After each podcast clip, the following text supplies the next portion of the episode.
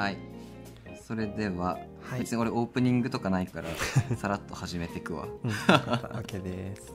合わせます。はい。はい。皆さん明けましておめでとうございます。2月になってしまったけど今年初めての投稿をね今収録しております。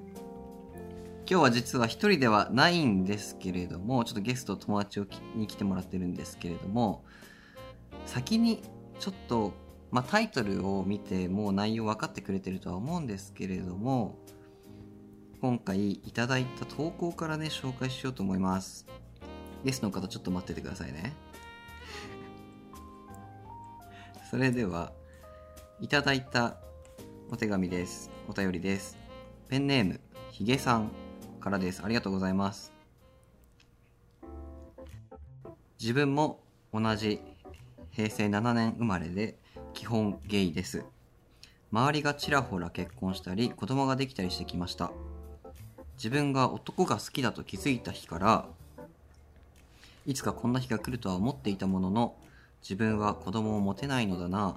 自分が老いて独り身になってしまえば最後まで一人なのかな。と現実的な不安に押しつぶされそうになります。そんな状況で職場で彼女はいないの？結婚は考えてないの？とうと言われるとやはり心に来るものがあって過去言い訳ですが公務員っていうのもあって面倒くさくてカミングアウトはしていません。岡本さんはそういう不安に直面したりしますか？直面した時は何を頼りにしていますか？公務員を辞めてゲイコミュニティがある程度大きい都会でカミングアウトできる職場に転職できたら不安は消せるのかな？てんてんてん。というお便りをいただきました。ひげさんありがとうございました。で今回はこのセクシャリティに関する投稿で、まあ、ちょっと僕一人ではね深く考えれないなと思ったというかちょっと誰かと共有したいなと思った時に同じく平成7年生まれの同い年のねゲイの友達がいたのでその方を今日はお呼びしました、えっと友達の勝利くんです。よろしくお願いします。はいえっ、と勝利です。すみません。さっきちょっと岡本くんのオープニングがあったんですけど入り際迷ってしまいましてずっと黙ってましたが はい実はいました。ぜひよろしくお願いします。はい。はい。勝利と僕は札幌生まれなんだよねお互いに。そうだね。うん。で大学もお互い北海道札幌にいて、うんうん大学在学中大学は違うんだけど、在学中に出会ったって感じだよね。そうだね。気づいたら知り合いだったね。そうだね、うん。気づいたらって感じそう。なんかこうどこか明確にスタートしたっていうのはあんま覚えてなくて気づいたら仲が良かったっていうイメージでいるかな僕は。確かに確かに、うん。まああのさゲイサークルじゃないけどさ、うんうん。集まりに行ったっていうのはきっかけの一つだったんだけどね。あそうだね。そうだね。それはあったね。うん。でちょっとまあ今回、まあ、僕一人のこのゲイ性というかこのセクシャリティうんうのん。話だけではなくて、うん。なんか多分このねヒゲさんみたいな境遇と僕がちょっとかかけ離れてるなと思ったから、うんうん。なんか勝利はどちらかというとヒゲさんの気持ち分かってくれたりするかなとか思って、うんうん。今回はあの僕と勝利にもうん。あの手紙をね書いてきていただいてはい。それをまずはお互い読んで紹介してその後お話をしていくっていう形のあのラジオにしていこうかなと思います、はい。楽しみですね。準備してくれてありがとうね。あいやいやもう本当に今回あのひろやくんがあの初めてあのそのポッドキャストをやってるってことを紹介してくれて今回の話あのお誘いしてもらったんだけど自分もすごい面白い取り組みだなと思って楽しみにしてたので、うんうん。今日はいろんな話できるかなと思って楽しみにしてましたそう俺東京にいるんだけどさ勝利は今名古屋に行ってさなかなかそうなんですよね。実は前回会ったのさ1年半前とかでしょ、ねえそうなの本当に。なんか仲良くしてる割には会う頻度がね全然 取れなくて。まあ、まあそんなもんだよね、うんまあ。うんうん。でもなんかこうやってね接点もらっててすごいね嬉しかったです、いや本当に僕もです。今日はちょっと楽し楽しくやっていこう。はいやりましょじゃあうはい。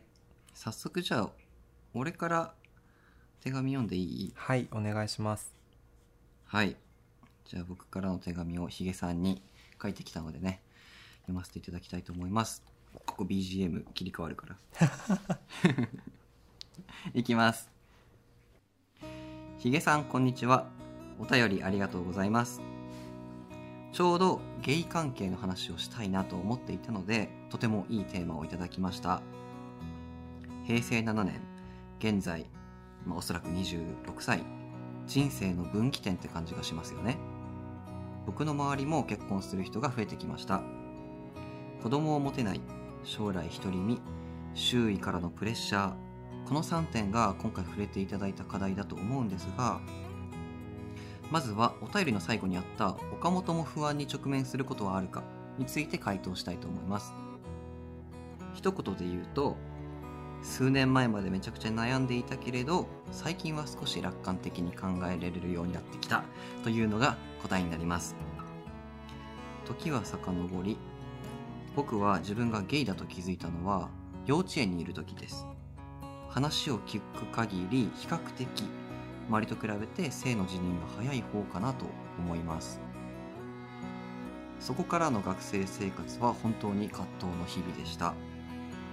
この話って少ししみったれた空気にどうしてもなってしまうのでご了承ください。えっと早くからゲイだと気づいてしまった僕の頭の中はこうです。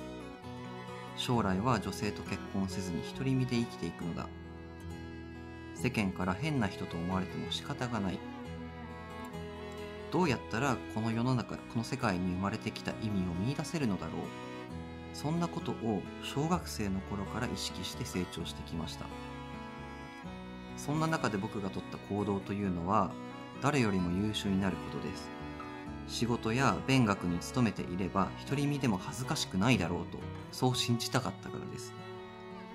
もちろん今思えばバカな考え方だなと思いますが当時の僕にはこれしかなかった。そしてこの理論がぶち破られたのは大学生の頃。エリートになればなるほど就職先が安定していればいるほど結婚や子供を持つということが必須科目になってくるんだという現実に直面しました。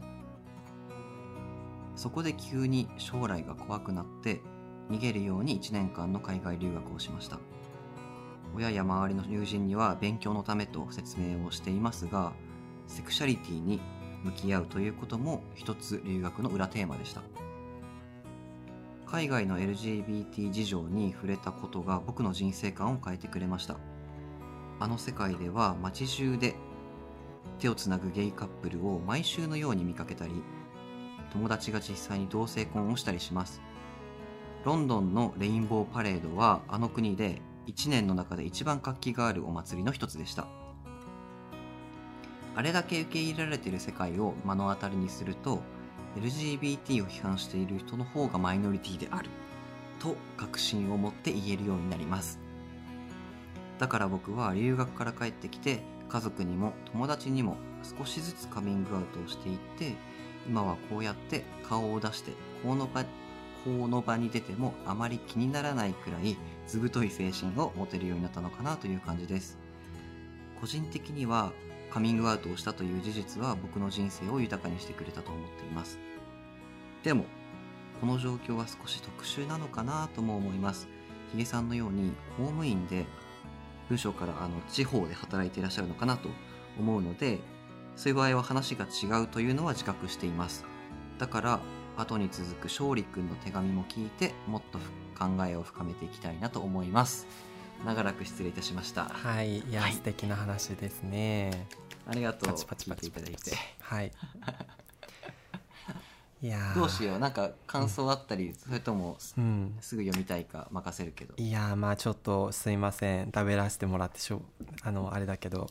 ねえあの事前にそのねあの今日はね、あの1週間ぐらい前に電話をして、まあ、こういうのやってみようよっていう話があってね、で事前にちょっとお互い書いてみようかみたいな感じで実は事前にね書いて共有しててあの事前にねあの共有してたんだけどまあねこう文章でこう読んでなるほどって思ってでまあ今うん実際にね言葉にして読み上げてもらってうーんって思ったけどなんかなんだろうそのヒロヤもねそうだと思うけど、あんまりこういう風にこう書いてるっぽい感じにはこう見えないというかまあ普段接してたりこう話したりしてそうそうそうなんかその葛藤とか、まあ、こういう気持ちがあって今までこういう努力をしてきたんだとかっていうのはやっぱりこういう、はいはそう機会にさあの整理して伝えてもらって初めてわかるというかさ、だから自分は、そうすごいこんなこう一生懸命こうの考えがあっての今のヒロヤなんだなって思うとねなんかすごい感慨深いんだよね。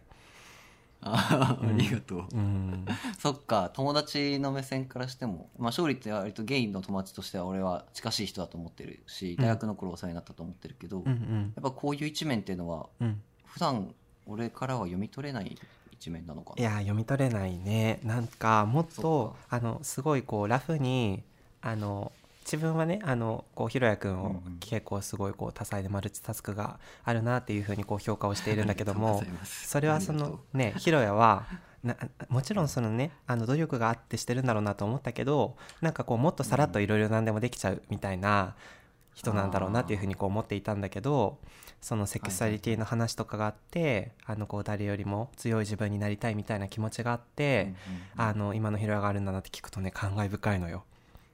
なんか、うん、い恥ずかしい いやすごいいいと思うよこういうの。ねこのこれをねきっかけにこういうヒロヤの一面していたこと一番すごく嬉しいなと思うけどね。ああありがとういや勝利はねこうやってね褒めてくれるんですよね本当にいいやつなんだよいやいやもう無意識で全然ね気使ってるわけじゃないもんで本当にあの本音ですよ。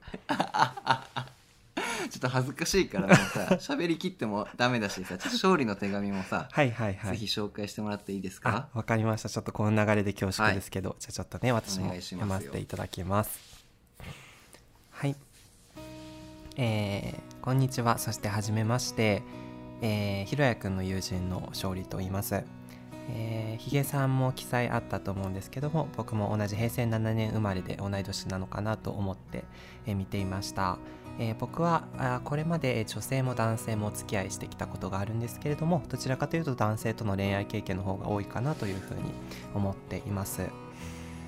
で、えー僕らの世代ちょうど平成7年生まれっていうのは、まあ、周りの大学の同期とか、まあ、会社の同期を見ててもそうなんですけど結婚とか出産とか家を買ったりする第一段階の波が来ているかなというふうに思います。でヒゲさんの記載を見ますとある程度地方に住まれているのかなっていうふうに思うんですけども、まあ、ヒゲさんはそういった年齢とか、まあ、公務員という職業柄あとはその地域とかそういった複数の要素がヒゲさんを息苦しくさせてるんじゃないかなというふうに読んでいました。で記載があった不安への直面ということなんですけどもその気持ちは僕もとてもよくわかります。っていうのも僕はあのもともとですね子供がすごい好きで、まあ、大学もあの子供のことを学んでいたみたいなところがあるんですけどあのね普通で言ったらおかしいけどまああの男女ペアだったら何の障壁もなく子供がいる家庭を築けるなみたいなそうしたらなんていいだろうというか楽なんだろうなというふうに思うことがよくありました。であの同性同士で今カップルになることはできたとしても、まあ、現状の制度ではあの法的な結婚はできなくてあの公的な関係は、まあ、パートナーシップ制度みたいなのはあの増えてはきたけどまだ十分じゃないのかなというふうに思っていて、であの世間的な既婚っていうね身分になれないなっていうのは少し悲しくなるなというふうに思います。そうですね。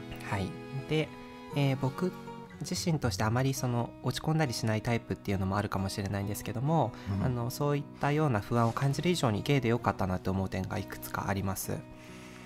でその中でも大きいのが、えー性的少数者っていうマイナーな共通点をきっかけにいろんな人と関わりを持てることかなと思います。ヒゲさんはあのアプリとかツイッターとかそういったツールを介してあの同じゲイの方とかバイの方と会ったことあるかどうかちょっとわからないとこなんですけど僕はそういったツールを使ってあの出会うことがたびたびあります。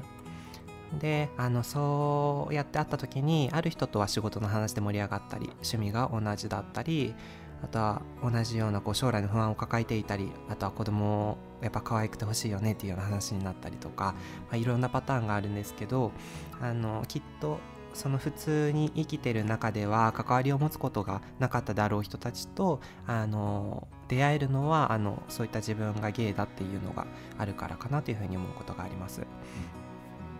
であのさっきひろやくんも紹介してくれたんですけど僕は札幌出身でで就職で名古屋に住むことになって今3年が経ったんですけどまあ、はい。そういったね名古屋に来てからの出会いがないと今頃きっと会社の先輩とか同僚とかとしかつながりがなかったのかなっていうふうに思います。うん。うん。でまあ、今はねあのそういった活動があって少ないながらもあの仲良くしてくれる友達ができたりとかして、まあ、会社ね終わって後に飲みに行ったりとかっていうので気分転換が図れているなというふうに思っていますでまあちょっとねさっきもお話出ましたけども今日は初めてひろやくんのポッドキャストに誘っていただいて参加してるんですが、えっと、そんなひろやくんとの出会いもゲイコミュニティからまあ発生したものです。でひろやくんはマルチな才能を生かして自分らしく生き生きと活動しているなといつもかっこいい生き方をしているなというふうにいつも刺激をもらっているんですけど、ありがとう。はい。ね、今回こうやって一緒に話があのできるのも、まあ、自分がゲイだったからこそこうね今があるというかあの思い返してみるとそういうことなんだろうなというふうに思ったりします。はい、ちょっとあのすいません自分の話が長くなってしまったんですけどここからあのうんヒゲさんにあの記載してもらった職場でのカミングアウトということと子供を持つことっていう2点について少し思ってることを話しさせていただきたいなと思います。まずは職場でのカミングアウトっていうことなんですけどもまあ僕の職場もあの結構古くてこう硬い雰囲気の公務員気質の会社で、まあ男性社員率もかなり高くて少し気持ちがわかるなというふうに、えー思って読んでました。僕はあのカミングアウトっていうのはなくても、まあ、支障なく仕事をこなす上ではそんなに問題がないかなと思ってるんですけど自分のセクシャリティを知ってもらうと何気ない会話をするときになんて楽なのかなというふうに思います。あのヒゲさんもね書いてくれて、うん、いるところなんだけどまあ彼女いるのとかあのなんだろうね結婚するんだよねみたいな動機の話とかあったりするけど、まあ、そういう話があのカミングアウトすることによってなんというかこう自分に不意に振られなくなるというかあのなんだろう自分の持ってないものの答えを正されるっていうのがないことがこんなにもストレスフリーなんだなっていうふうにね感じたりすることがありますね。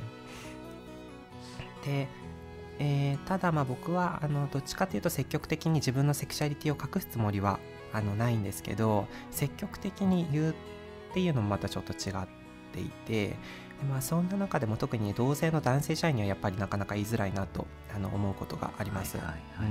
やっぱりね、うん、男性社員に下手に言ってしまうとまああのねよく思うんだけどその男なら誰でもいいって勘違いしてる人がまあいるわけですよ。でそんなわけないだろううん。みたいな感じなんですけど、ね、あの自分に好意を持ったりしてるとかって思うとちょっとややこしくなってしまうのでそういうのもちょっとありますね。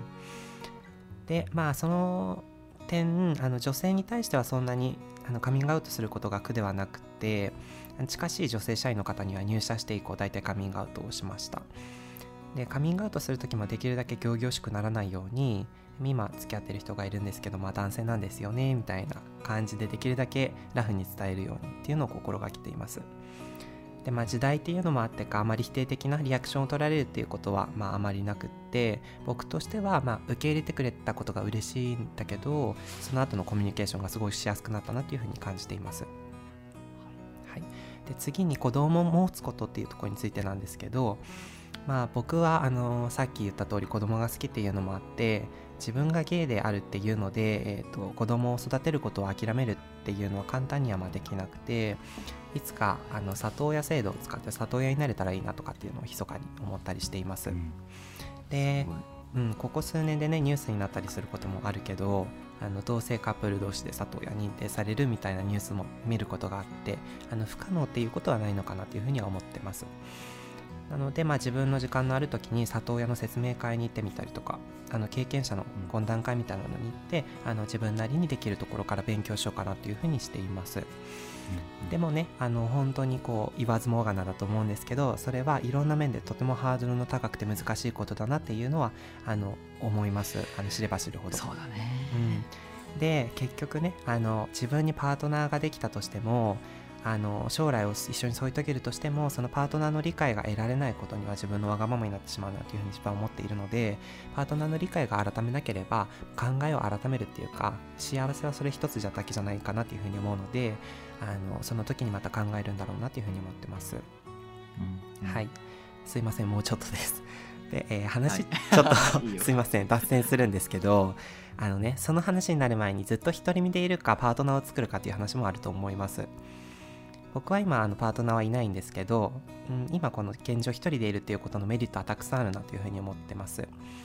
いつでも自由に何も縛られずにやりたいことをやりたい時にできて他の人とのこう関係性を広げたりすることもあの自由にできるかなと思ってます。そうだね。うん、でまあ言わずもがなあのパートナーがいることでのメリットっていうのもたくさんあるかなというふうに思います僕に過去にパートナーがいた時は、まあ、デートしたりとか、まあ、家で一緒に何気ない時間過ごしたりあとは誕生日とかクリスマスとかのイベントを一緒に楽しめるのはすごい幸せな時間だなと思っていました。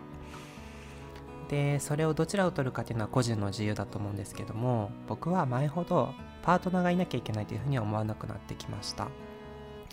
あの今も結構そういう風潮はあるかなと思うんですけどのんけの世界でも今後独身で居続けることはもっと当たり前になるかなというふうに思っていてであえて独身を選択して自分のやりたいことに打ち込んでかっこよく生きてる人もいるなっていうふうに身近でも見てて思います、そうですね。うん、で逆にその結婚する行為に価値を見出してしまうあまりに結婚したはいいもののあまり楽しそうな人生を送ってないなっていうふうに見える人もいます、はい。はいまあ、結論としてはパートナーがいようといなかろうと自分のことを大切にしてやりたいことを見つけるっていう姿勢が大事なのかなっていうのが僕としての考えです。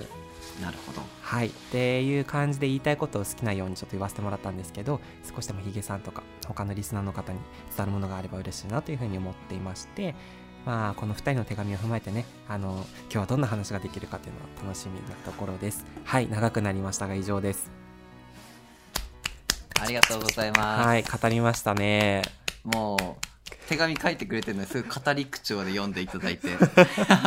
そうちょっとねあの心に伝わるようにというそう感じでそうそうちょっと伝わってる人いると思いますいけど。やーね嬉しいどうですかね皆んさん。ねいや本当にねなんか今日話したかったポイントを、えうん。全部なんだろうさらってくれて、うん。いやなんか本当にいい内容だったなと思うからあありがとう褒め合いだね。そうそう。これ本当に何回でもねあのー辛く感じてる今現在悩んでる人とかはうん。聞き直してほしいななんて思う手紙でした。いやありがとうございます。で最後最初のねちょっとこん、触れていきたいポイントいくつかあるんだけど、うんうん。やっぱりね俺が勝利の手紙を聞いていて、うん。あ勝利っぽいなーってそしてあいいなこの考えって思うのは、うんゲイでいてよかったことうん。があるよねっていう視点。うんなんかこれってうん。んそう思えない人も多分いるんだろうなと思う。うんうんうん。けどうん。すごく大切な考え方だなって俺は思いました。うんありがとう。これねまあゲイでよかったっていうこと、まあ確かに結構さ無意識だとマイナスに捉えがちのことかなっていうふうに思うんだけどここは結構その個人の考え方とかもあるとは思うんだけどね。なんかまあ全然その自分はまあゲイっていうことだけじゃなくて自分のいろんな環境もそうだけどやっぱりなんかうん。プラスに捉えないと悲しくなっちゃったりするよりかはさ、そうでんん。今自分であることのさプラスの面見出した方がまあラッキーハッピーかなみたいな感じがするよね。そうだね。うん、そうだねそうだね。逆にそのいやこれさ、うん。うんうん。あのひろやくんはさあの、あるそういう瞬間？いや言われてみてそうだなって思った。すごく。あ本当にだから俺がのんけだったら、うん。絶対に友達にならなかっただろうなってうんいううん。友達うん。がいく何人も今浮かぶね、うんうんうん。なんか例えばさ、うん俺だけ意外となんか40代とか50代の友達みたいなのもいるんですよ数人ちらほら、うん。うん。それってなんかのんけだとうん。うんさすがにこう先輩後輩感が出てきてしまって、うん。うん。なんかこう友達って呼べない関係なのかなって思うんだね。思うんだよね、そうね。でもなんかそうゲイってだけで、うん。その人たちとなんか遊びましょうよみたいな感じですごく気楽に行けるし、うん。うん。そういう出会いがあるってのは一個あるよね。そうだよね。うん、うんある。あるあとは、うんうん俺の信頼できるすごい会いたいなとか仲良くしたいなっていう人たちが結構女性が多くて、うんうんうん、男の友達もいるんだけど、うん。やっぱ女の子といる方がね心地よかったりするんだうよね、ん、すごいまあ、これはよくわかる、良し悪しは分からないけど、うん。なんかその仲良くなれたそう最高な女の友達とかもやっぱ自分がゲイだから、うん。向こうも安心してこう仲良くしてくれてるのかなみたいなところがあるかな、それあるよね。それは僕もすごくよく思う、うんうん。ねえそうだよね。本当になんかそのさあの自分もひろやもそうだけど、まあ、地元を離れて違う場所でこう働き始めたりとか、もし今後転勤があったりとかっていう時に、例えばなんか音楽とかスポーツとかっていう趣味があってあのそこで何かこうコミュニティを持ってさ違う人と接するようなものがあれば別だけどそういうのがなかった時に本当にその行った先で会社の人しか知り合いがいないってことに本当になっちゃうと思うのよノンケの人だといや特に。そう分かる分かる。でしょ？できるよね、うん、じゃないとだってそんなさなんかツールを使って会ってみましょうってことになかなかなんないと思うのよ、うんうんうんそう。でも片や俺たちってねすごいこうあのこう自然な流れでさその近くの知らない人に会えるわけじゃんか。そ,、れってすごいねめっちゃプラスなポイントだなっていうふうに俺は思うんだけどね。なんか実際さ名古屋行って、うん。まあもう3年丸3年で次4年目じゃない？そうだね。多分そうでしょ、うん。なんか名古屋で友達そんなできた？ゲイのゲイの友達？そうだね。うーんとすっごいもうあのこの子がすごい親友だなって思う子はまあ一人できてその子はそれだけでもすごいね、いや本当にそうなの。その子は名古屋に来て結構すぐ知り合ったからもう丸3年ぐらいなんだけどその子は本当にもうなんか自分にとっては家族みたいな存在であのすごいね。そうその子がねあのいるいや本当になんか本当にもう家族みたいな感じ。恋人とかでも全然ないんだけどはいはい。その子がいることによって自分はその名古屋で楽しんで生活できてるっていうところの多くを占めてるなってねすごく思う。そうなんだ、うんよかったね。そうそれだって本当にねそうじゃないとできなかったしやっぱりあの知り合った後にさ仲良くするうんうん。上でなんか自分にとってはそのなんか恋愛の話とかもすごい重要なあのはいはいはい。あの要素かなっていうふうに思って、まあ、そういう話やっぱりその普通の男の子女の子とかにはできない話も同じ身内だからこそできる話がいっぱいあって仲良くなるっていうのもあると思うから。なるほどね。そういう面でもプラスだなと思うんだけど。確かにね、うん俺と勝利もするもんね恋愛の話で。そうそうそう。でめっちゃねそれで盛り上がって1時間とかかかんない盛り上がるもんね。かそうね。いろいろお互いねあのこう視点が違うもんでさ、そう。そうそうそうそう。そうそう。っていうところでひろやはさあのあるのかな、うんうん。その東京にあのいずっとだって地元札幌でさ大学も札幌でさ、うんうん。あの就職で初めてうん。東京に定住したんだよね。そうだね。うん、そんな中でそのでもねいうん。そういう意味ではねちょっと勝利とは違って、うん。俺が今こう普段つるんでる人たちはどちらかというとのんけの人たちばっかりなんだ。うん。でもそれはやっぱりねな大学からの友達のつながりとかなんかそういうのがやっぱ東京だとまだこの地元うんうんうんの引っ張りなんだなんていうの地元からのつながりがうん。そのまま伸びてきてるみたいなところもあって、そうだよね。そうだね。だから東京はちょっとねまた別かなと思うんだけど、ん。確かにそれ。は札幌から名古屋とか、うん。別世界に行っちゃうとさ、うんうん。またなんか白紙にするみたいなのがあるじゃないですか。そうだね。これは地方差あるよねあると思うんだ、うん。そういう時にゲイの友達できるっていうのはすごくうん。いいよね、いや本当にそうだよね。いや名古屋と言うてもまあ大都会なわけですよ。まあそうですよね。そうまだしも本当にもっとねこう地方とかがいっぱいあるわけでそうなった時にもっともっとコミュニティを形成するのってすごい大変なことだと思うんだよね、うんうんうん、うん、だからより一層そういうツールが大切になってくるんじゃないかなと思うけどヒゲさんがどうかだよね。そう例えば、ねうん。うーんなんかなんか俺ら身内トークだけど釧路とかだとさ、うんうんゲイの人も少なかったりするからさまたそれは辛いんだろうなっていう地域差があったりもするよな。そうだね。その地方具合だよね。ちょっとあのうん。文面からどれぐらいのこう場所かっていうのはあまり推測できないけど、うんうん。本当にその人口も少なくてっていう町で公務員をやってるとしたら、まあ、あとさ、はいはい。そのわかんないけど職業柄っていうのもあってちょっとヒゲさんも書いてたけどなんかそのうん。公務員とかっていうことを考えたらさあんまり簡単にちょっと踏み込めないっていうのもあるのかもね職業柄。えどういうこと？アプリとかで顔出せないみたいな？ああそうそうそうなんかさはいはいはい、うーんひまあ人の考え方にもよったりすると思うけどあの、うんうん。よりなんかその自分のあの見バレぼ見バレが怖いみたいなまああるだろうね。あったりするのかな。えだってさ地方とかあったら特にそうじゃんか。なんかいやそうだよ。情報の伝達がすごい早そうじゃない？そうだね。そうそうそう。なんかそういうのもあるかもね。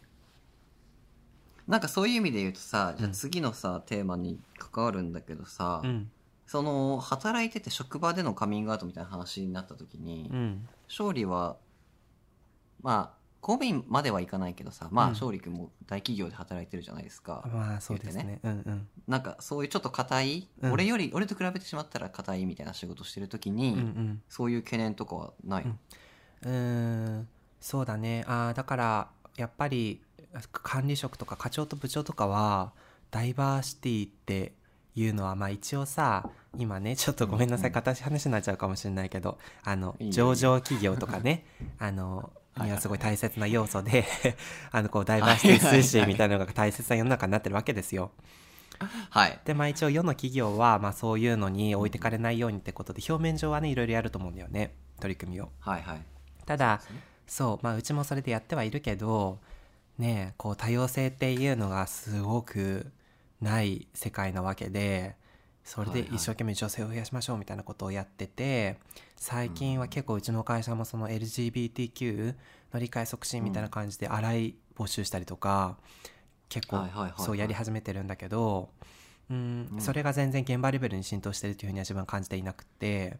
なるほどうね、んでなんだろう。でね自分が一つ恵まれているところはあの自分は職場であの人事の仕事をしているんだけど、はいはいはいその人事とかっていうのは多分こう職種的に結構女性が多めなあの世界かなっていうふうにそうだね。ううんんわ、かる。思う。イメージあるな。でしょ？うちょっとそのあのオフィスワーカーじゃないけど多分その出産育児とかっていうのもこうやりやすいところがあると思うんだよね。はいはいはいはい、で片やあの自分はメーカーに勤めているんだけど、まあ、会社に勤めている人の本当にもう大多数はエンジニアの人たちであはいはいはい。そう。でもそこは本当に男社会なの本当に。理系だもんね。理系での人たちがいるそうそうそうそうそう。まだまだね理系女はいるけどこう数少ないみたはいはい。な世の中だと思うから、なるほどわかるわ。そうだからね、そういうその職場の環境っていうのも大きいと思うけど自分はその女性が結構多いからあの言う相手もいてあのいい人間関係が形成できてると思うけど、なんかその男の村みたいな時に放り込まれた時はもっときついと思うな。確かにそっか勝利も人事だから、うん。人事の人たちってさやっぱこう、面接するときに変な偏見を持たないようにだとうんか、うんうん。そういうことを多分人一倍考えてる人たちだと思うから、うんうんやっぱりそうだねゲイであるということを、うんなんか変に否定してきたりとかしなさそうだし、うんそうだね。働きやすそうだね。そうだね。そういう意味ではやっぱりねあのそういう何？洗い募集とかまあそう、うんうん。こう啓発活動みたいなのをやるのもうちが発信だからさ、まあ、そこが何荒い募集っていうのはどういうこと？何すんの？あうんとね洗いって知ってる？わかるよ。あの、まあ賛成的な人というか、まあ、仲間ですよっていう荒いそうそうなんかあのね虹色のバッジとかをつけたりして、はいはい。はいサポーターですよみたいな感じなんだけど、自分今会社であのダイバーシティの担当をしていてまさに自分が。あいいすごいね。もうまさにでしょ。自分が虹色ですけどみたいな感じなんだけど。職にしてんだ そう職にしてる。そう。それであのねそれも本当にすごいたまたま話がこう舞い込んできて偶然にやってるって感じなんだけどそれでこう自分がまさに担当者って感じでちょうどね先々週ぐらいに取りまとめ終わったんだけどまあ,、うん。あの働いてるこう社内に対してあのこう荒い募集のこうあのなんていうの通知文みたいなのを出してあの賛同してはいはいくれる方は個人のスマホで QR コードを読み取ってあのこう会社のそのコミュニティに属してくださいみたいなのを流して。へえ。そう。でそこに賛同してくれる人がいたら一応今後はその本社が、えっと、主体となってそのなんか月1のミーティングを開いたりとかあの情報交換とか、あとはねあのレインボーパレードとかあるじゃん各地で、はいはい、ああいうとかへのその協賛とかも今後はしていくみたいああそうなんだ、うん。へえ。そうそう。でもそういう意味ではさうんうん。ねあのひろやくんはあの僕とこう全然違うもう今からガンガンやりますよみたいなベンチャー気質のね強い会社かなっていうふうに思うんだけどなんか自分はちょっとそういう中にいたことはないからわからないけどあの、うん。古いこう企業寄りとかはさもっともっとなんかこう、そういうのに寛容でオープンなイメージがあるんだけど会社の中ではその辺ってどうなんだろうね？えヒゲさんが？俺がってこと？ああそうひろやくんあ俺か？うん。そう俺はね、まあ、うん。調べてもらえば分かるんですけど、まあうん、ちょっとベンチャー気質なところにいて、うんうん。やっぱりその入社した当時も、うん。あの研修の時にダイバーシティみたいな多様性だよっていうことは教えられてきたし、えまあ、ちょくちょくそういうセクシャルマイノリティ以外でもーうん。なんかそういうものには触れる会話はうん。飛んできたりはする、うん。まあでもうん中にはちょっと役員レベルのうん。部長レベルとかのうん。ちょっと年上の男の方々がちょっと偏見混じりのうん。なんかホモネタみたいなことをしてるのも過去には耳にしたことはある。ああそうなんだ。まあそうあるんだ。あるはあるのか。もう嫌だなと思う。うん。でも、うん。まあ、まず俺がカミングアウトしてるかどうかの話なんだけど、うんうん俺はね、まあ、大々的にはしてないんだ。うんうんまあそもそも俺なんかそんな会社の人とこのラジオでも前に言ったんだけど、あん。まりこうプライベートで仲良くするみたいなうん。キャラクターではなくって、うんうん。結構仕事終わったら残業せせずにすぐ帰るみたいなキャラクターだから、うんうんなんかあんまりその深く話す機会もあんまりないからっていうのもあるんだけど、うんあでもなんかさ、俺札幌の時からこう Facebook とかにもなんかそういうネタニュースとかを書いちゃったりとか、ーうんうん。なんか SNS で結構そういうさ荒い的な発言をしてるから、うん。多分ね知ってる人はうん。結構いると思う、っていう感じで、うん。なんか一部の女性社員から、うん。なんか多分うーんストレートに聞いては来ないけど、うん。まあ岡本君はこっちの人だ人間だもんねみたいな感覚で話しかけられる時があって。それを そうそうそう、うん。あそうそう。この人知ってんだなみたいな。そういう感覚はあるんだ。そうなんだ。それを自分としてそういうふうに感じるわけね感じる。でもそれは嫌味がなくって、うん。なんか誰一人こう俺に対してこう嫌味なことをしてきたことがないし、うん。それは幸運なことだなうんうん。とは思うかな、でもでも多分ね、なんかその偏見がありそうな、うん。ちょっと中堅男性権力がある人たちにはうんうんあまり近寄らないようにしてるっていうのもあるかな、うん。うん。いやそりゃそうだよね。わざわざ好き好んで近づかんよな、うん。うんえーなんかさごめん話がちょっと脱線しちゃうかもしれないけどいいよ全然。そのね今のそういう話を聞いた時にさなんはいかはいはい。全然そのなんかセクシャリティってそのなんか多様性のうちの一つでしかないと思うんだけど、そうだね、んそうなんかねそういうものをその否定する人ってまあ一定数いるわけでひろやが今喋ってくれたみたいに、ただ、うんなんかどんな人でもさ例えば病気を持ってたりとか、家庭に複雑な事情があったりとかそういう面って何か一つは持ってるんじゃないかなって自分は思っててそうだね。そう。だからそのあの何？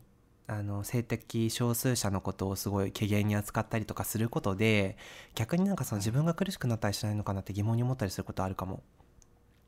あめちゃくちゃあると思う、うん。そりゃ。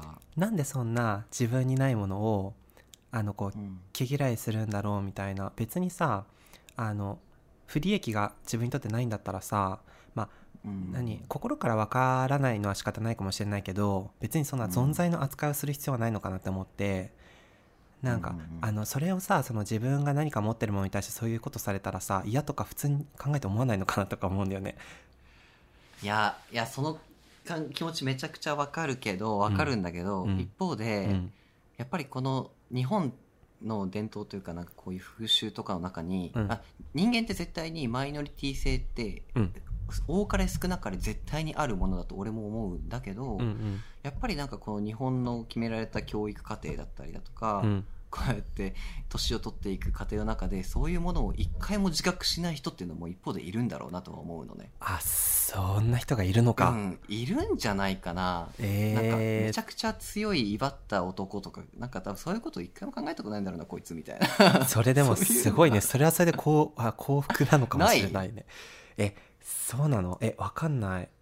そんえ？なんか何も考えてないんだろうなって思うかな。そういうなんかだから俺らみたいな人とか他にも。いろんなマイノリティ性をうん。なんかなんていうの？いじってくる人たちってあ本当にあー。うん。確かに全然気にそうしないんだろうな言われれば確かにそういう人いるね。でもなんか そういう人となんか無意識に距離を取るようにしてからあんまり感じたことないのかも、いやそうそうそうそう、うん。なんか逆にだからさそこまで来ると、うん。なんかしかも今の時代性もあると思うんだけど、ん。そういう人たちが権力を握る時代でもなくなってきてるじゃん。あそうだね。うんそう思なんか割とさ人間に必要な能力として、ううんこう客観的にこううん。世の中を見れるうん。力だったりだとか、メタ認知能力だったり、コミュニケーション能力みたいなものが絶対に必要な時代になってくるから、そうだよね。それはね俺はもう断言して、そういう人たちが不利益を被っていくし未来になっていくっていうことはもう俺はもう自覚しているからえそうだよね。別にそんな人たちに媚び売ったりもしないし別に距離を取る必要もないと思ってる、そうだよね。いや本当そう思うわ。だってあ普通に人間として大切な能力っていうかだって思うもん。いやほんとほんとそう。うんねそうだよね。えだからなんかそう厳しいようだけど、うんうん。そうそうそう、うん。そういう人に出会った時は俺はもう、まあ、お前らはもう時代遅れだからもういいよって思って別に私の世界に入ってきてこないでくださいってこう距離を取る。そうだよ みたいな。ね結構厳しい態度取っちゃうけどね俺は。そうだよね。なんかそういう意味で言えばさっきのゲイで良かったことみたいなところに関連するかもしれないけど、あうんうんうん。まあ多かれ少なかれそのヒゲさんも書いてるみたいにさやっぱりうん。ちょっとは悩んだりとかこうだったらなとかって思うシーンがあるじゃん折々で。うんあるあるある。そういうのがあるからこそさその他の人にもそういう風なものがあるんだろうなっていう風に推測できるわけじゃんか。ああ俺らの、うん。まあ、過去があるからこそ、うん。ね今のこの寛容さみたいなものがうん備わってるのかなみたいなことでしょ？そうそうそのさっきひろやが喋ってくれたみたいに今まで何も考えたことない人っていうのもきっといっぱいいる中で自分たちはそういうマイノリティを抱えてるからこそさあの他の対人に対してもそういう何う背景に何かあるんじゃないかなってことをこう多少ないとも推測してこう話すことができると思うんだよね。はいはいそれはあるとなんかあると思うでしょ？それは自分はあのそういうものを自分は背負っててよかったなって思うところでもあるかも。あるわかるわ、うん。まあでもそれってね、うん。まあ、振り返ってみればなんだよね。あまあそうだね。うん今冷静に考えたそうあるら。程度俺らが大人になって振り返ってみたらなんだけど、でもやっぱりそれがさ、うん。その辛い時期ってうん。あったじゃん、俺らにも、うん。こんなポジティブな話ばっかりしてる俺らにも。そうだね。うん。そう。でその時に耐えきれなくて死んじゃう人っていうのもいるじゃん。そうだねなんか本当に問題はそこなんだよね、うん。なんか振り返ればいい辛いことうんだけど、結局なんか実際でも、じゃあ今選んで小学校の頃にあの思いをし選べるするかしないか選べるんだったら、うん。俺はするかしないか断言できないというか、なんかうん。しない方が良かったのかもしれないとも思う自分もいるというか、うん。そうだね、うん。いやそうだよね。今だなんかねやっぱりなんか話にすればさいいとこばっかりこううん。つまめるからさ、今日もなんかすごいめちゃめちゃさ、なんか状態のいい二人みたいな感じで喋ってる気がするけど。そう状態状態いい二人なんだよねそうでしょ？でもなんかその話じゃないけど自分はあの両親にもまあ自分が、あの男性のことも好きだみたいなのは伝えてるんだけどあの、はいはい。父親にね言ったんだけどそれはね言わなきゃよかったなっていうのは今でも思うかな。あそうなんかそれ話ちょっとさ、うん。触れていいのか分かんなかったけど、うんうん。なんだろう勝利も皆さんこう、勝利のこと知らないからこう、ただのポジティブマンかと思ってるかと思うんですけど、うん。でもやっぱりなんか勝利にも葛藤があったりだとか結構いろいろなねうん。複雑な環境があったりもするから、なんかなんでそうやって今勝利がうんポジティブに思えてるのかなっていうのも聞きたかったしごめん遮っちゃったんだけど、うんうん。そのお父さんの話とか聞かせてもらっていい、あうんうん。まああのすごいそのリスナーの方は僕のこと何者か分かんないと思うんだけどまあうん。確かにまあ多少なりとも複雑な家庭環境であったのかなっていうのはまあ自分でもちょっと思うとこがあってうーんまあなんか紆余曲折を経てなんとかあの今のこう、ね。立場をこう作ってきたっていうか。まあはい。なんか一応自分なりには本当にすごい頑張って努力してなんとかうんねあの今こう自分やりたいことをこうできてるみたいな風に思ってるんだけど。うん。うん。なんかまず一つ思うのはやっぱりそのゲイの人と会ったりして話をする中でも結構そのうん。バックグラウンドが複雑だったりする人ってすごい多いなって思ってあのそういう環境があのその自分の性的思考に影響を与えてるっていうふうに自分はちょっと思うところがあるんだよね。ああなるほどね、うん。このゲイであるということが生まれつきなのか環境なのか問題みたいなあそうそうそうそう。そういうことです。ではいあの本当にあのバラバラだと思うけど環境があってそうなるみたいなことも結構あると思うんだよね俺は。ああそうなんだ、うん。なるほどね。そう。でなんだっけ。そんな中でえーっとまあ、うちのね、えーっと両親は、まあ、母親はすごいこう自由人でいろんなものに対して寛容なんだよね。うん。で妹もそれを受け継いでいてだからその母と妹については自分がカミングアウトした時も何の波風もなかった。うん。うん、あそうなんだみたいな、うん、別にいいんじゃないみたいな感じだったんだけど、うん、令和だね。そう。でも 父親はもうねあの親父みたいな感じなんですよ。うんもうなんか日本社会というのはこうねあの結婚してお見合いして、はいはい。子供を持って繁栄してきたんだみたいな 男なの、はい。はい そうそうそう。だから 会ったことないけど。そうなんだね。そんな感じなんですよ。まああのねそういうこうあの父親を持ってる僕ら世代っていうのもまあ結構いるかなと思うんだけど。はいいやいると思ういると思う。でしょ？でまあここ数年なんかさ夜のニュースとかでさ取り上げられたりするわけですよ。あの LGBT のあのパレードやりましたみたいなことをさはいはいはい。こうね夜のニュースでやったりするわけで。札幌でもあるもんね。そうそうそう。であのそれをこうさ一緒の食卓を囲んで見たりすることがあるわけよ。はいはい。そうでもそういう時も父親もなんか嫌みたいな。なんかあの、えー。割とそのなんか性的疾患だと思ってる節があって。ああそう。そうそう。だからなんかなんだろう。同じ多分人間というふうには 思ってないぐらい大げさに言えばみたいな感じなところがあっおて父さんもうテレビ見れないじゃん。いや。毎日出てくるけど大丈夫？いやそう。だから多分いや時代が間違ってるんだって思ってるんだと思うよ多分。ああそうなんだ。そう。えでもさそういうその段階世代の男の人って本当にいっぱいいると思うんだよね。いやいやいると思ういると思う。でしょ？でまさか目の前の息子がそうだとは思わないと思うのよ。そうだよね。そうだからもうこちらとしては何もし言えないわけじゃんかそんな状況の中でででも行ったんでしょ？そううやでも言ったのよ。なんか名古屋出てくる時に言ったんだけどはいはいなんかうちの父親はそんなにその結婚してとか孫の顔見せてとかっていうのはうるさくなかったけどでも、あの一応その大学時代に僕もずっと付き合ってる男性の人がいたんだけど、まあうん。そうあの体裁上こう彼女がいるっていうことにはなっていてで、はいはいそこに対してこうすごい強い興味を持って「いや最近どうなん?」みたいなあそう。あそうなんだ。そう会うたびにその進捗捗を聞いてくるのよ。はいはいはい。そう。でとかっていうのもあってなんか、うんうんあの自分もね悪いことしてるわけじゃないんだけどやっぱり隠してるっていうのはちょっと、うん。あのどうかなと思ってるところがあっていつかは言いたいなとは思ってたんだけど、うんまあ言うなら早い方がいいのかなと思ってまあいいタイミングだなと思って就職の時に言ったんだよね。そうなんだ。そう。でそうしたらもうあのマジでフリーズしちゃってほあの、はいはい。フリーズあお父さんが？あそうそうほんとパソコンのフリーズみたいな感じ。マジで白くて動かなくなっちゃって、えー。こんなことあるんだなみたいな感じで。でそう。であの 喋んなくなっちゃったからどうしようと思ってそのままじゃあちょっと帰るわって家出たんだけど。えー。そう。すごい。ごめんね。笑ってるけどこれああ悪い意味取らないでね。いや全然あのめっちゃ面白いと思うよ普通に。俺この話聞いたら面白いなって思うもんめっちゃ面白いもんね。そうそう。それでなんかそこで名古屋に飛び立ったんだけど。え？そう。でまあそこから帰省するたびにも会うけどあのね、うんうんうん。会ってすごいなんかその話はこうなかったようにこう扱われてるんだけどもうそっから恋愛の話はマジであの禁句になった。ない。そうだからすっげえやりにくい。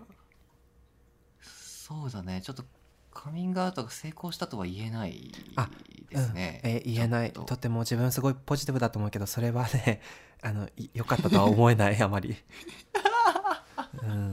それはさ言わない方がいいなって思った？言わなければよかったなってちょっと後悔してるの？うん、なんか今振り返った時に、まあ、言って誤解が解けたっていうのは良かった側面だと思うけどどっちかっていうと言わないであのうん。なんだろうあのそんな悲しみを生まなくてもよかったかなとは思なるほどう、ね、うん、なんかね前に付き合ってた人が言ってたんだけど何でも言うことが正しいことじゃなくて言わないことも親孝行なんだよって言われたことがあってそれがすごく染みた。きつい。なええー、待ってちょっとさ、いやごめんね。いや、もういやわかる。めっちゃわかるーうん。でもちょっとさ、俺のさカミングアウト理論を言わせて。でもちょっうんうん。とこれってさ、いろんな人を傷つけたくないし傷つけたくないし、うんうんまあ、議論の余地がまだまだある課題だから、うんすごいセンシティブに扱いたいし誤解されたくないっていうこの前置きを長く持っとくしながら言うんだけど、はいはいはいはい。なんか俺はあのこの世の中の全員ゲイとか LGBT とかの方々がカミングアウトできた方がいいっうん。ていうのが大前提に思ってますはいはい。はい。ででもえっ、とね世の中のさうん。今の一般論的今ゲイの中の一うん。般論的考え方って、うん。いや無理しなくていいよとか、うんうん。いやカミングアウトしなくてもいいし、うん。なんできるしたい人ならすればみたいなこう自由だよみたいな感じが風潮かなと思ってるし、まあうん俺もそれは賛成。うん。で半分ちょっと付け足したいなみたいなところがあるなっていうモヤモヤがあるから今言ってるんだけど、うんうんなんか俺はねなんかこの自分のうん。本性とか、うん。なんかそういう自分の大切な部分をうん。あの隠さないと生きにくい社会なんてクソくらいだと思ってるのね。はいはいはいはい。そんな社会はあってはならないって、うん。俺は素直に思うのね。うん。だから、うん。なんかそんななんかカミングアウトはみんなできた方がいいとは思うんだけど、うん。だけど、うんやっぱり今の時代的に、うそのタイミングっていうのはすごく大事で、うん。カミングアウトするタイミングがすごく大事で、うん。そのタイミングが、うん。なんか死ぬまで来ない人もいるんだろうなって思ってるの、あうん、ーうん。だからそういう意味でなんかカミングアウトをしない方がいいっていう方もいるとは思うんだけどなんか大前提としてカミングアウトはしてほしいなっていうのはあって、うん。そのタイミングがすごく大事だと思ってるの俺は。なるほどね。うんうーんそっかそっか。いやー。うんうん。そういう意味で言うと、うん。でもそのお父さんに対してはそのタイミングはうん。名古屋に行く時ではなかったあのかなとは思うし、まあ、うん。多分お父さんがうんまあ分かんないじゃん。お父さんもしかしたらさ、うん。5年後とかにさ、うん。いや意外と大丈夫かもしれないみたいになるかもしれないからかもしれないよね。その時の方が良かったのかもしれないとかなんかそれは誰も分かんないんだけど。あうん。あそれはそしたらその難しいヒロヤ的にはさうん。あの何、うんうん。伝えるこうタイミングによってこうその人だと、受け取り方とかも変わるかもしれないからあくまでそれはその時期が間違ってただけだったっていう風な捉え方なの、あの大きく見るとね。はあそういう考え方があるんだね。うん俺は割とそう思ってるかな。例えばだってさ俺も、俺は割とうん。カミングアウトでうん。あんまり失敗したことないと思ってるうんうん。方なんだけど、うん。でもじゃあこの俺のカミングアウトを、うん。さっき留学から帰ってきた後って言ってたじゃん、うんうん。なんかその例えばその俺がいいなって思ってるかタイミングの一つに、うんなんか環境の変わり目とかはいいなと思ってるの。まあそれで言うと名古屋も良かったんだけど、うんうんうん環境の変わり目とかって、うんなんか人のせいにできるじゃん。というか、うん。なんかまあ私価値観変わりましたっていうああなるほど理由ねがあるじゃん、なるほど。そうそうそうそうまあまさに留学とかはそうだそういう時にねきっと。うん。うん。そういう時に言うとあこの人がそういう体験をしてきたんだなって感じてくれて向こうも理解できるみたいなところがあるんだけどじゃあ例えば俺があ中学生高校生の時に、ーうん突然友達にうん「俺実はゲイでさ」うん。って言ったら、うん。こいつどうした？ってなるじゃん。なる。いきなりなんか「え待ってもしかして俺のこと好きなの?」とかなるなる。なんかいろんなことをうん。考えさせられ、させちゃって、うん。なんかすごく負担かけちゃうしおそらくいじめられるみたいなことも発生してたかなって思うの。そうだね。というバックグラウンドがあるからやっぱタイミングは見計らわなければいけないなとは思ってて、このヒゲさんの話につなげていきたいんだけど、うん。うん。うんなんかだからカミングアウトをした方がいいとはちょっと正直僕俺らからは言いにくい。うん。なんか多分それはヒゲさんの周りの環境とか、うん。人とか、うん。あとは働いてる年数だったり上司との関係だったりいろんな環境が作用して、なんうん。かヒゲさんがカミングアウトできるタイミングっていうのがいつか来るはずだと思うから、うん。なんか今すぐしろっていうふうには俺はあんまり言えない、うんうんうんうんうんえそうだよね。言えない言えないとても。だってそんなやっぱ簡単なことじゃないもん。事実。うん。なんかそのさっきのヒロヤの話とか聞いてても思うけど、うん。本当にこんなもうカミングアウトをする難しさみたいのを語るのがもう本当に嫌だなって思っていやなんか、はいはいはいはいなんでそんなこと考えなきゃいけないの俺らみたいな。なんか別に誰にも迷惑かけてないのに、そう。なんでそんなカミングアウトするタイミングとかの研究をしなきゃいけないのみたいな。本当だよ。マジクソくらいだよ。いやそれは本当にそう。だからなんかそういう意味ではなんか自分はカミングアウトするってなんかすごい大変なことだと思うの。いちいちそのさっきひろやが言ってた相手のさ感じ方とかも汲み取って言う時期まで考えて言わなきゃいけないなんて本当に大変なことだと思うんだよね。本当にだるいよね。そう。だから自分としてはさ例えばそのあの同性婚とかができるようになったりしたらはいはいはいはいすごい誰にもこうカミングアウトをすることなく自然と事務手続きで伝えられるじゃん。はいはいはいはい。えだからなんかね。自分はそういうそういう側面でもそういう制度ってすごい大事だなって思ってて。ああなるほど。そう。なんか普通にさ結婚する時もああの女性と結婚しますなんてこと言わないじゃん別に。うんうんうんでもあなんていうの？その法的に認められればただ好きだからさその2人が署名してその手続きをしてるわけでさ、まあ、自然と結婚指輪もつけて別に不思議なことは何もなくて、で会社の手続きだって別にそのさパートナーのところを男性の名前に書いてさなんか別になんか重苦しいそこにカミングアウトじゃ何もないわけじゃん。確かに。そう。だから自分はそういうふうにこう何気ないあのこう手続きとかなんかこう何気ないシーンであの気づいてほしいわざわざ言わなくてもうわーそれめっちゃ大事なポイントだと思うわ。えーでしょ婚の一つの意味がそこにあるよね。うあそう思う。本当俺もそう思うな。そんな風に確かにね。思う。だからなんかねそういう風になったら何にも考えなくていいのにね。うん本当だねなんかね。まあでもうん。そうだね。